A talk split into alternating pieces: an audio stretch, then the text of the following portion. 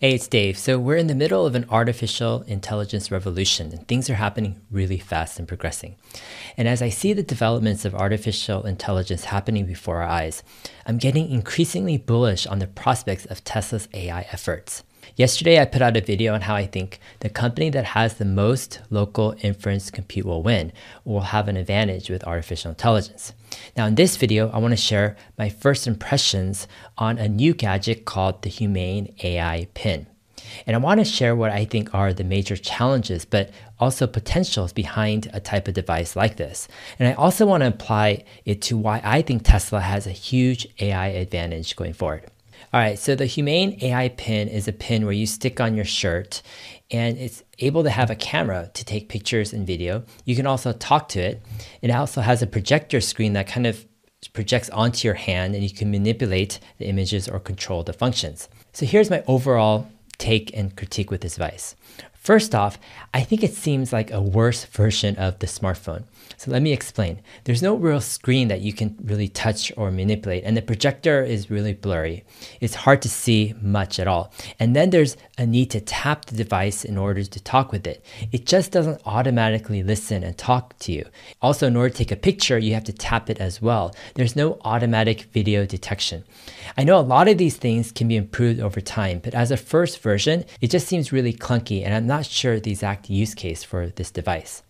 All right, second of all, I think there's a huge latency problem. So let me explain. In the video demo they gave, they had these super quick audio responses to this AI agent where the AI agent in the pin is able to reply to anything instantly and it's able to even translate on the fly real-time conversations into Spanish and from Spanish.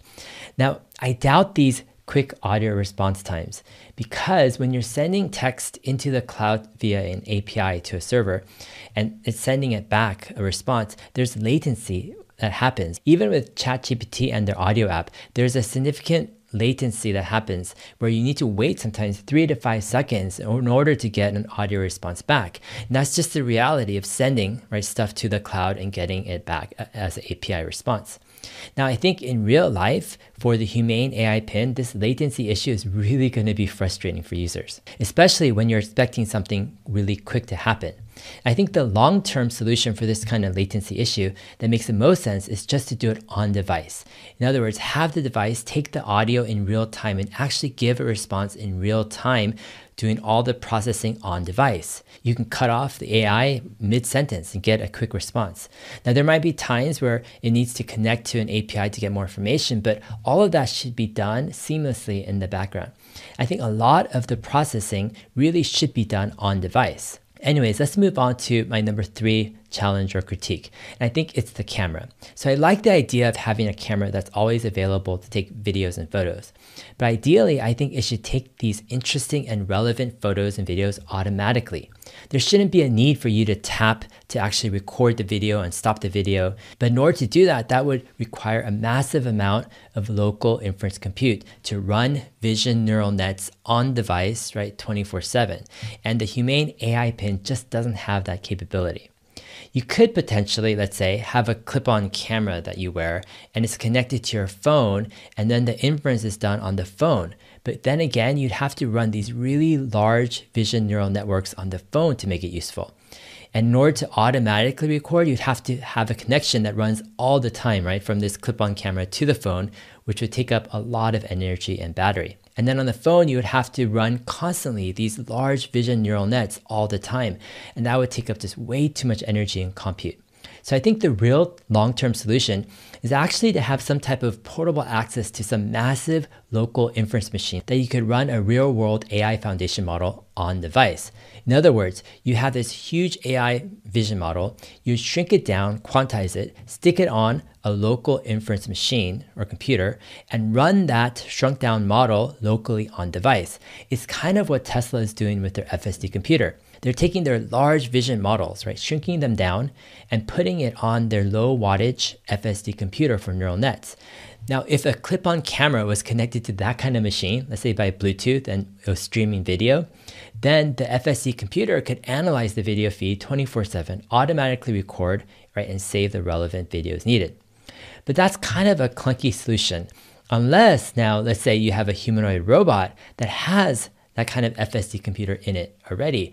And that robot is kind of like a companion or friend and follows you around. And let's say it scans the environment, records interesting things for you. Now, that type of setup actually has potential to work. And the reason is is because you have enough local inference right on the device. You have the real world AI vision model that's shrunk down into that computer. And that computer is able to scan the environment analyze things 24 7 in real time. But as it stands, I think most people are underestimating how much local inference compute is needed to run these huge vision neural nets that can actually analyze the world like a human. Now, you can run some simple vision neural nets that might look for certain things, but it's nowhere near the level of what a human can do. Also, for text or simple chat based tasks, yeah, a device can connect to some large language model API in the cloud. You send the API, you get a reply back. Now, that's reasonable and that's largely been solved. But if you're going to extend AI capabilities into the real world to analyze, understand, and help humans interact with the physical world, that's going to take a lot more inference compute. It just takes too long, it's just too costly, and there's too much energy consumption, right, to send it to the cloud and get back responses. Anyways, that's where Humane's AI pin has got, I think, its main challenge. It could do the simple, let's say, text or chat based thing via API and sending things to the cloud. But that's what also a smartphone can do or a smartwatch. Or if you take a combination, let's say, of your iPhone plus your AirPods. And of course, in the future, the AirPods and similar devices will extend their capabilities as well. So, in order to really extend the functionality of AI in a compelling way that incorporates the camera in the physical world, I think the Humane AI pin is going to fall very short. There might be some limited use cases where you can talk with it or interact with it in certain ways. Maybe you can take a quick picture because you like taking a picture by tapping on it, but a lot of this stuff can be done on the smartphone or even better on the smartphone in some ways. In other words, I don't think this is going to be the next big thing. I'm actually much more bullish on smartphones in general. Let's say the Apple iPhone or Android devices. As they boost their local inference compute on these devices, then you've got the potential to run large language models locally. And this is going to open up a huge amount of opportunities and use cases.